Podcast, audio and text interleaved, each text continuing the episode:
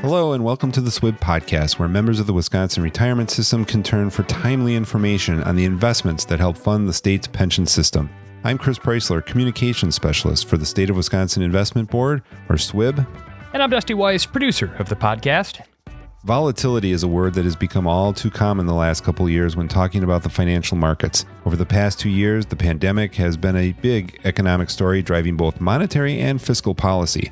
While the pandemic continues to create hurdles, new concerns are grabbing headlines. From supply chain issues to the great resignation to the highest inflation rate in four decades, investors have to navigate volatile economic waters.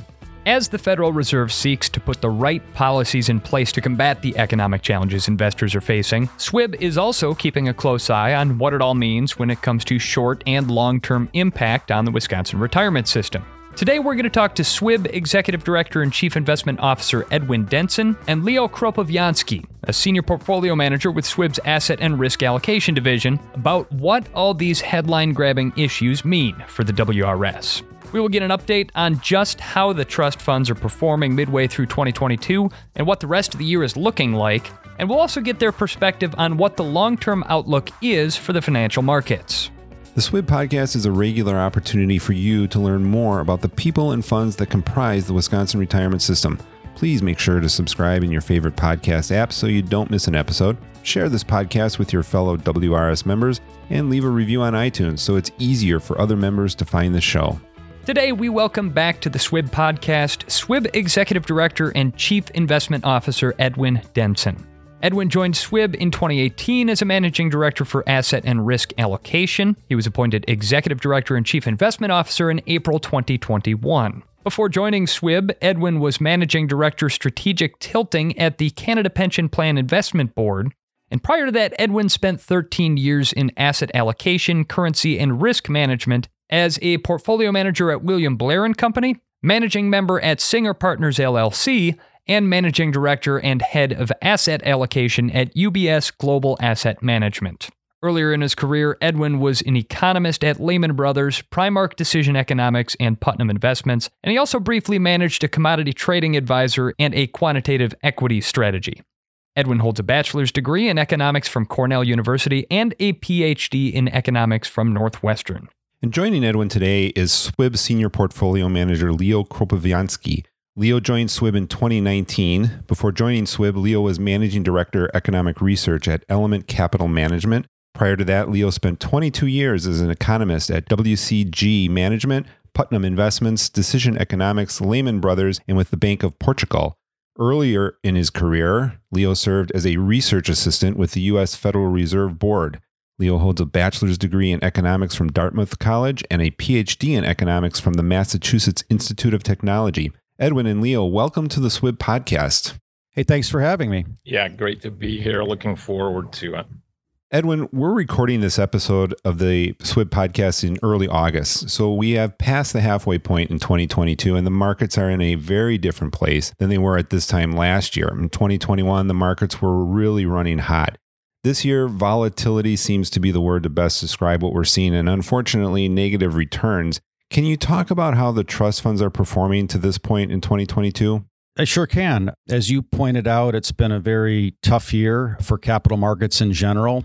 And as we will talk a little bit more about further in the podcast, one of the unfortunate parts of that unfortunate dynamic is that fixed income in general has not been providing the same kind of diversification as it historically has, at least over the last couple of decades. So typically in periods where equities go down in price and credit sells off, you're fixed income securities, you know, in particular U.S. Treasury securities, tend to do well. And actually, uh, we have not seen that. We've seen all major asset classes sell off year to date, and in particular, all of the asset classes and sub asset classes that constitute the policy for the CTF have all provided negative returns. Where we stand now is we're about down 10% year to date that is better than we were in the middle of June. In the middle of June, we were at a point where we were down almost 15%. So we have had a bit of a recovery there. As the equity market has recovered. The S&P was down about 23% in mid-June and stands at about minus 14% today, so we've had a nice rebound there. And in addition, those treasury yields that I explained are behaving in a way that's very different than we've seen over the last 20 years. Those got as high as almost 3.5% in mid-June and have come back down to about 2.8%. So have gotten a little bit of a respite here over the last six weeks, I'd say, but still, nonetheless, along with capital markets, the CTF is in negative territory. Edwin, I think a lot of people are looking at the markets right now and saying, wait a minute, what changed? Why are the global stock markets performing so differently this year compared to last year? And is it as simple as just pointing to the lingering effects of the pandemic, geopolitical events like the war in Ukraine, and uncertainty over how the Federal Reserve is going to respond to everything that's impacting the economy? It's really the last factor that you brought up that's been the most important in explaining what's been going on with capital markets. It's the Federal Reserve, and not just the Federal Reserve, but also central banks globally. And as we all know, what facilitated that was the precipitous rise in inflation that we saw last year that was believed by many to be pretty transitory in nature, meaning that it wouldn't be very long lasting. And the Federal Reserve believed that. Many researchers believed that. Many of the experts believed that, although they did know that there was a chance that it could remain perniciously high for longer than they were expecting. And unfortunately, that's what we saw. Inflation remained higher for longer than was expected. And so the Federal Reserve and again, other central banks around the world had to revise their plans and make those plans evident to capital markets in terms of the actions they would have to take to help counter the increase in inflation and try to keep long run inflation expectations well anchored. And so, specifically for the United States and for the Fed, what that meant was basically a sea change in the expectation for where the Federal Reserve would take interest rates in October October, November, December of last year, and not just only where they would take it eventually, but the speed with which that normalization would happen. That's really what's explained what's going on. Firstly, fixed income markets, in particular treasury yields, reflected that change in expectation for Federal Reserve behavior almost instantaneously. And then with a lag, as the Fed actually started to act, say in March of this year and April, you started to see risky assets actually reflect that reality. And so that's when the serious downturn in the equity market really began and the troubles that we had started to see in credit markets. So really that is the big story is persistent inflation, requiring central bank action, removal of a formerly accommodative monetary policy, and not only removal of accommodative policy, but even signaling the potential to need to move into deliberately restrictive territory. And now, of course, these other dynamics popped up, you know, Russia invasion of Ukraine and a couple of other things. But really, the main backdrop was heightened inflation and then expectations for central bank action, which have largely been unaffected by the other dynamics that you mentioned. Leo, can you talk a little bit about the impact China has had on the global economy and on the broader macroeconomic trends we're seeing? Sure. So, again, some of the inflationary problems we have been seeing have been due to so called supply chain difficulties, where manufacturers globally are having trouble sourcing inputs, many of which are imported from places like China and other parts of East Asia. So we did have a bit of a global shock early this year that complicated the supply picture even further. And that was what was a pretty serious COVID outbreak within China and most notably in Shanghai, which is a very large manufacturing and export center. So we did see a period of time where Chinese industrial production was falling outright. Some of the exports from China to the rest of the world were falling outright, essentially because the authorities responded to this COVID outbreak with what were very strict lockdowns. So fortunately, that COVID outbreak has passed our view is it's not going to have much incremental impact on global supply chains. And the signs are the exports, the industrial production from China are recovering. So, barring another COVID outbreak or other shock, our view is there's not going to be much incremental inflationary impact from the rest of the world given all these different issues impacting the global economy, is there a reason to remain optimistic and invested in stocks despite the struggle to make money in the markets that we've encountered so far this year? There's no question that stocks have performed very poorly after reaching a peak late last year and about December. We're in a period where central banks globally, not just the Fed, are deliberately raising interest rates pretty aggressively in order to head off inflation, bring inflation back under control. It's an unfortunate fact that the way you bring inflation under control is by slowing down economic growth. There's kind of no two ways about it. As a result, we're probably going to be seeing slower earnings growth for stocks for a period of time. And it's understandable that investors have become more nervous about holding on to risky assets like stocks. I think we started from a position where stocks were what we consider extremely overvalued. They were due for a correction. We think that the declines that have occurred in equity markets year to date have brought most global equity markets back to somewhere much closer to fair value. Further declines are going to be possible if the US does slip into sort of an outright recession. Our view is that these things could go lower. We don't view them yet as being very compellingly cheap. But we can for sure say that with a lot of that overvaluation removed, the prospective return that investors are going to see on equities over the next five, ten years are much more attractive than they were, let's say, back in December. So when stocks struggle, we usually see investors run to bonds for safety. Is that what's happening now? Is there a safe haven for investors?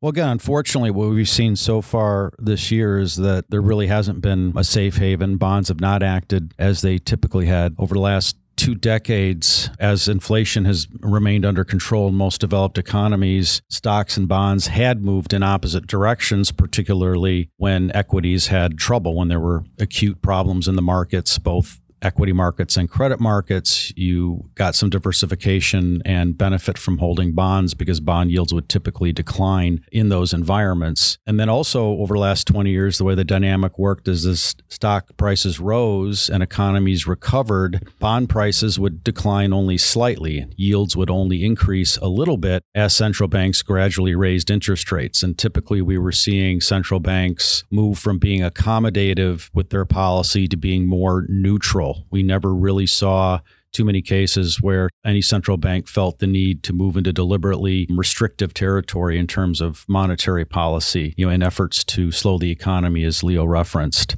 And when recessions, you know, again, stocks fell, bonds rose, and central banks would tend to cut interest rates to support uh, economies in what a lot of folks came to call the Fed put. And so the idea there was that there was only so far that risky assets, again, like stocks and credit markets, could fall before the Federal Reserve would step in and kind of come to the rescue with monetary policy action of one form or another, whether it was lowering the federal funds rate or engaging in quantitative easing. But again, over the last year, because inflation has not only surprised to the upside and it's also remained stubbornly high, the Fed has signaled that it's now going to and has started to increase interest rates pretty aggressively and has also, again, communicated that if it sees the need to do so, will move into restrictive territory and try to slow demand. And so, as expectations for Fed action for short term interest rates have risen dramatically. Bond prices and bond yields have moved higher to reflect that.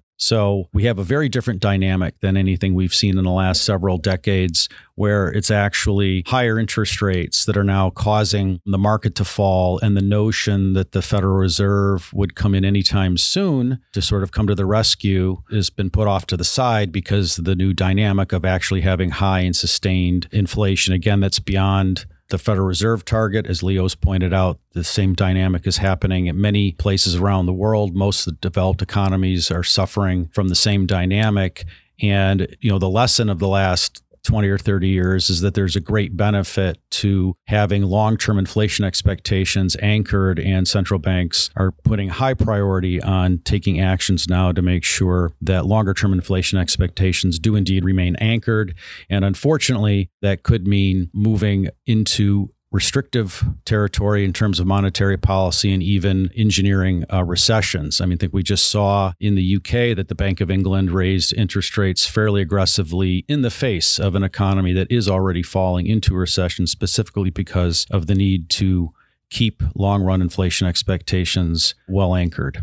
So, I know we talked about some of the geopolitical issues in play here, but can we dig in a little bit more on some of the causes for volatility that we're seeing? I mean, one thing that Edwin discussed there was the inflation. It's grabbed a lot of headlines and certainly it's on everyone's mind. And Edwin, you said that inflation is the highest that it's been in decades. In fact, it's the highest that it's ever been in my lifetime. So, Leo, can you talk a little bit about what kind of effect inflation can have on an economy? Because I've never seen inflation like this in my lifetime. What does inflation like that do to an economy? Yeah, so I think again, the real big immediate takeaway is, you know, when you have high inflation, which, as you say, many of us have not experienced in a very long time, you have a situation where the Fed simply has to react. Their number one job is to fight inflation. They have a dual mandate where they need to keep an eye on full employment as well. But when inflation is out of control, they really have not much choice but to really tighten interest rates, try to slow demand enough to bring inflation under control. So I think the first and biggest implication, particularly for investors, is high inflation means a quite active Fed, more active than many of us have seen in a long time. And this kind of pernicious correlation where bond prices are going down, equity prices going down. And in some sense, there's, at least for a period of time, nowhere for investors to hide. Now, for households, obviously, inflation has very big implications.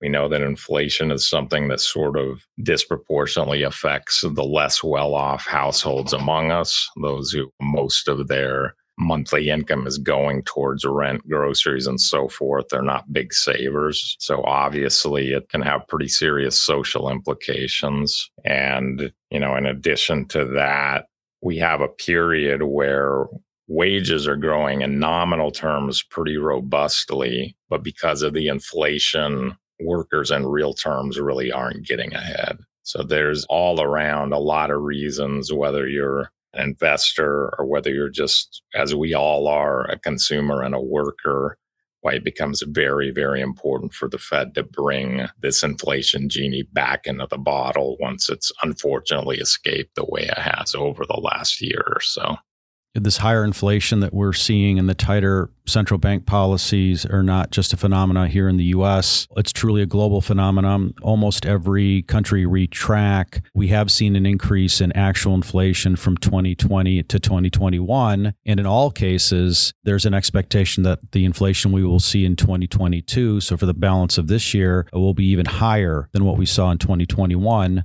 And again, that is what's behind the view that in the marketplace, central banks will be moving to tighter policy and why we've seen an increase in government bond yields almost everywhere the headwinds that we've seen to equity, you know, not just in the US and not just in the developed world, but really worldwide and emerging markets too. Now, the one silver lining to all of this, and Leo alluded to it, is that now that bond yields have moved higher and now that equities have become more attractive in price terms because the prices have come down, those forward looking returns for both of those asset classes have moved up meaningfully. So, again, over the next five to 10 years, we would expect to get better returns from stock and bonds than we would have thought or expected a year ago.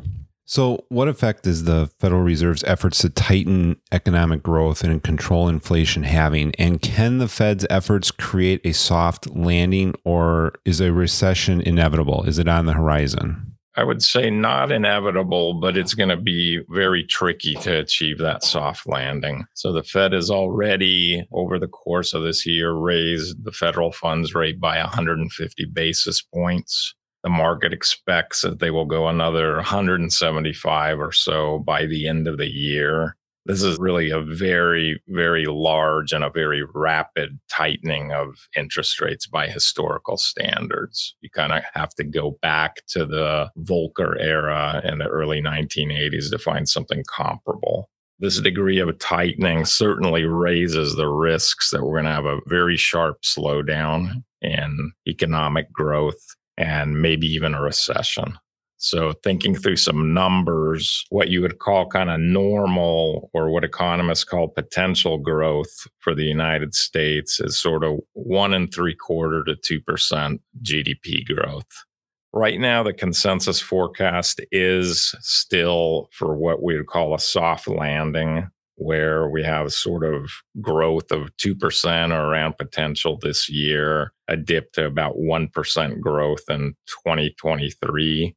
So still growing, not the economy shrinking outright, but growing below potential if we in fact are going to achieve something like that, maybe we grow at 1% for a year or two, we could probably call that a soft landing. I don't think it's completely off of the table as a possibility, but we are certainly flirting with the possibility that we've got outright contractions in GDP, perhaps over the course of this year or perhaps even in 2023. So it is an unfortunate fact that you almost have to have a period of slow growth to fight inflation. And sometimes you have to have an outright recession to fight inflation. So from our view, it remains a live possibility. We do think if that recession occurs, it is probably going to create more opportunities in risky assets like equities and credit. But I think most folks are probably cheering for the Fed that we can achieve that soft landing. It's not a foregone conclusion that we're going to be able to do it. And just so everyone understands, Leo, can you explain the differences between a soft landing and a recession? So I would define, and I think it's probably a reasonable definition, a perfect soft landing would be we've been growing very rapidly in the recovery from COVID. We've been recording rates of growth well above 2%. I'd say a perfect soft landing would mean we kind of just go down to that one and a half or 2% rate and run there for a while. I'd say that looks very, very unlikely at this point. We're already beginning to record much slower growth than that. A semi soft landing at this point would qualify as, let's say, 1% GDP growth for a couple years rather than the, call it 2% that's normal. And then, as I just noted, you know, there's every possibility of outright recession. That would certainly be outright declines in GDP on an annual basis, which remains a live possibility at this point. Another topic we see making headlines this year has been the supply chain. And so not only do items cost more, but in some cases they're harder to find on store shelves, lead times are getting longer, things are just not in stock. So have we started seeing an easing with the supply chain pressures, Leo?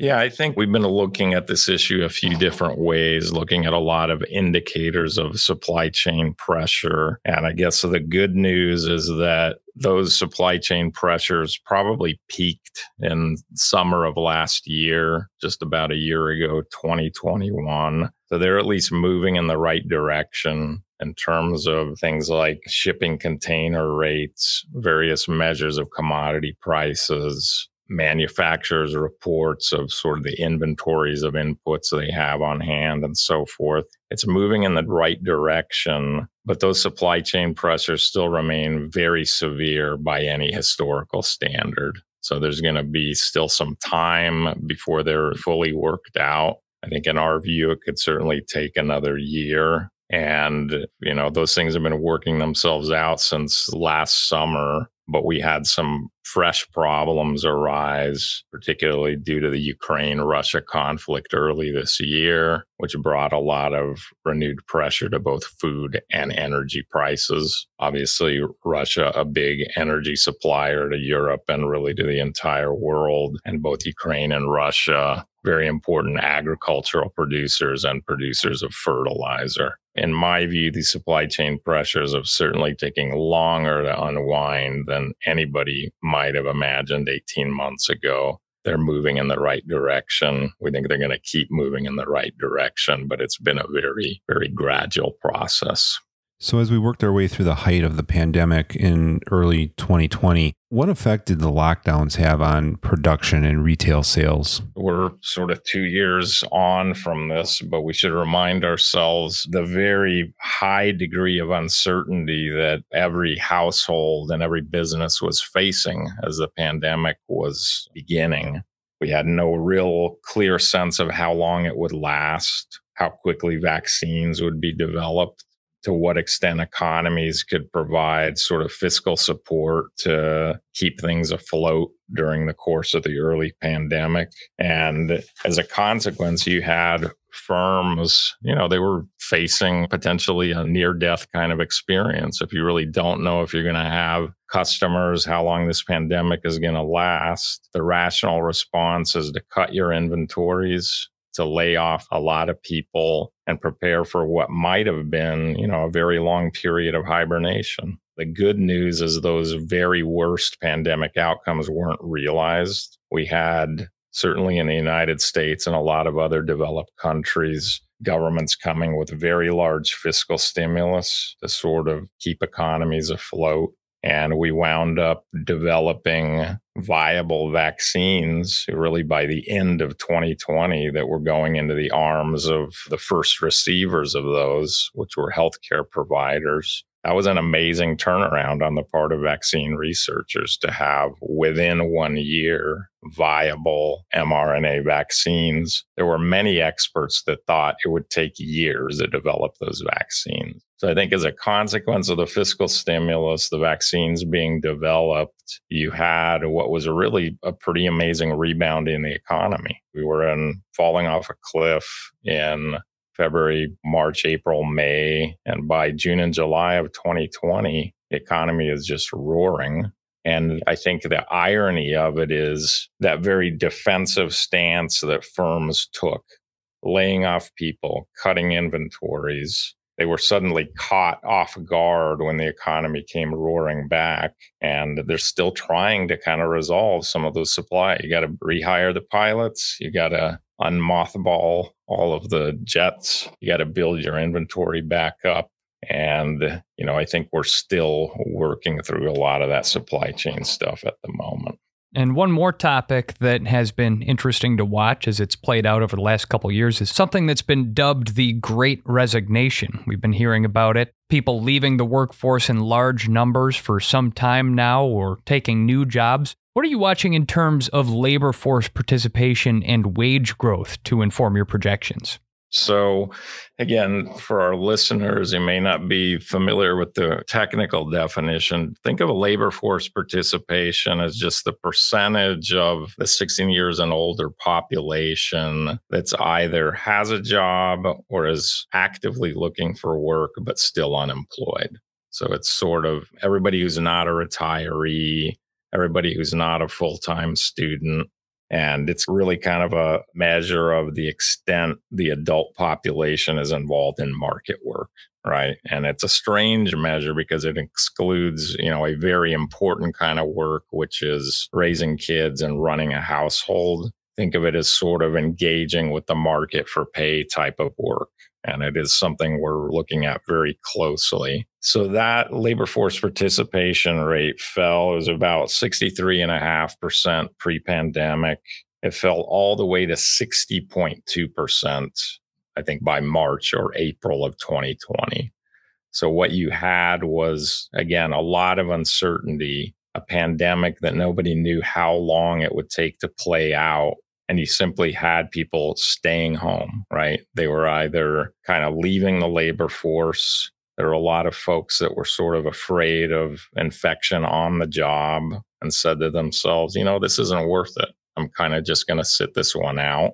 And if you were, in fact, a household fortunate enough to have two incomes, typically one of the adults in that household could do that. So, very big drop in participation. And then also, we had very generous pandemic fiscal relief given to households, right? You know, a number of stimulus checks, which in effect allowed people just kind of sit it out. I don't want to get infected. There may be school closures, which mean there needs to be at least one adult at home with the kids. Again, we're going to live on one income. We're going to stay at home and we're going to kind of ride this out. So that allowed that participation rate to remain at a pretty low level for a while, but it's been rebounding. It's not yet back to pre pandemic levels, but it's been rising pretty steadily.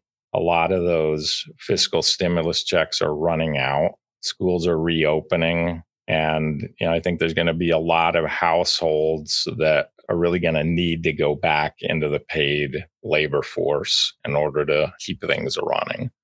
So our view is that that rise in labor force participation, people coming back to the labor market, it's going to continue. We're going to see a grind up in that rate. And we believe that that's something that will ultimately help keep a lid on wage growth.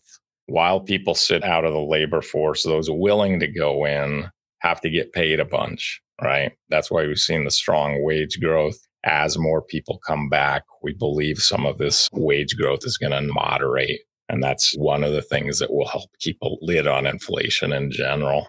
So, despite all the different pressure points that have caused economic and market volatility, SWIB has really been able to generate strong returns over the past three years, hasn't it, Edwin? Oh, yes, absolutely. I mean, again, the bit of a silver lining to the negative returns that we've seen so far this year is that we really had a large cushion built up in, in terms of the returns that we'd experienced over the previous three years. So we had three years running where the core trust fund delivered a return in excess of 15%. And the performance was so strong that despite the fact that there is no cost of living adjustment to benefit payments, we were still able to deliver an over 7% increase in the benefit level, as everyone knows, because of that strong performance that we'd had over the previous three years.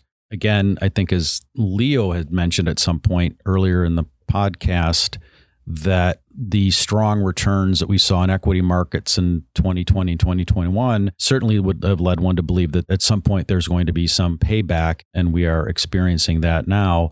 But again, at least so far, it hasn't been enough to really offset fully the really great outsized returns that we experienced in 2019, 2020, and 2021. In fact, our friends over at ETF, their latest estimate is that we would have to lose 18% in order for there to be any kind of clawback on the benefit levels in terms of where they stand right now. And again, we're a little bit north of being down 10%. So we're quite a distance from that. Again, just it all just speaks to the nice cushion that we've been able to build up over the last several years. You know, the fact that the WRS is fully funded and operates with that risk sharing model does mean that we don't have to be chasing every dollar of return as you know risk climbs you know instead just are able to maintain our long-term asset allocation in disciplined fashion. And that has allowed us to generate reasonable returns that have helped us keep the contribution rates for employers and employees stable and again avoid large swings in the annuity adjustments for retirees. Well there was a large swing but in the right direction last year. But again you know, if we were to be flat from here and see a minus 10, I mean, that looks like a very ugly number for a one year return. And in fact, it is. But again, because we've done so well the previous three years, there still would be an upward adjustment to benefits coming in the following year. So I guess the question that WRS participants are going to be asking is how does all of this impact returns, both short term and long term looking forward? Well, as I've mentioned, the silver lining to experiencing negative returns when it's the assets or the capital markets that aren't doing well is that the forward looking returns actually go up because, again, as equity prices have come down, they become more attractive from a fundamental standpoint. And same thing true with fixed income with bond yields. The higher the starting yield, then the higher the expected return. And actually, in the early stages of our asset allocation work for the 2023 asset allocation, which we will be proposing in December of this year, it's now looking like the policy portfolio is expected to earn just about the actuarial return of 6.8% over the next 10 years. And again, that's a big difference from where we were last year, where the current asset allocation was only expected to return about 5.4%. So again, it's always a two-edged sword. There's two sides of the same coin. That when you have negative capital market returns in the short run, that tends to increase the expectation going forward, and vice versa. When you have the really good returns for several years, you do then again at some point expect a bit of a payback. And I think the fact that you know we are in a position where our asset allocation is now expected to meet the actuarial target just suggests that we had a fairly good setting on our asset allocation because we, again, were able to capture the good capital market returns that occurred over the previous three years, which again has helped us deliver an increase in benefits to our retirees. But at the same time, we are now set up to actually, again, meet those longer term expectations the 6.8%, which is the return target that will give us the best chance of being able to keep contribution rates stable and continue delivering a bit of a increase in benefits on an annual basis. Well, Edwin and Leo, certainly refreshing to hear something that's not terribly dire when it comes to the financial markets here. Sounds like members of the Wisconsin retirement system can breathe a sigh of relief here knowing that even though there's a lot of volatility in the markets, everything is looking a okay as far as their pension fund goes. So, Edwin, Leo, thank you so much once again for being guests on this podcast. As always, a fascinating discussion. Well, thanks for having me. Yeah, thanks very much. And thank you to all our listeners for checking out this episode of the SWIB podcast. The SWIB podcast is brought to you by the State of Wisconsin Investment Board and produced by PodCamp Media. Branded podcast production for businesses, podcampmedia.com. Our editor is Beatrice Lawrence, our producer, Larry Kilgore III. Thanks again for listening. I'm Chris Preisler. And I'm Dusty Weiss.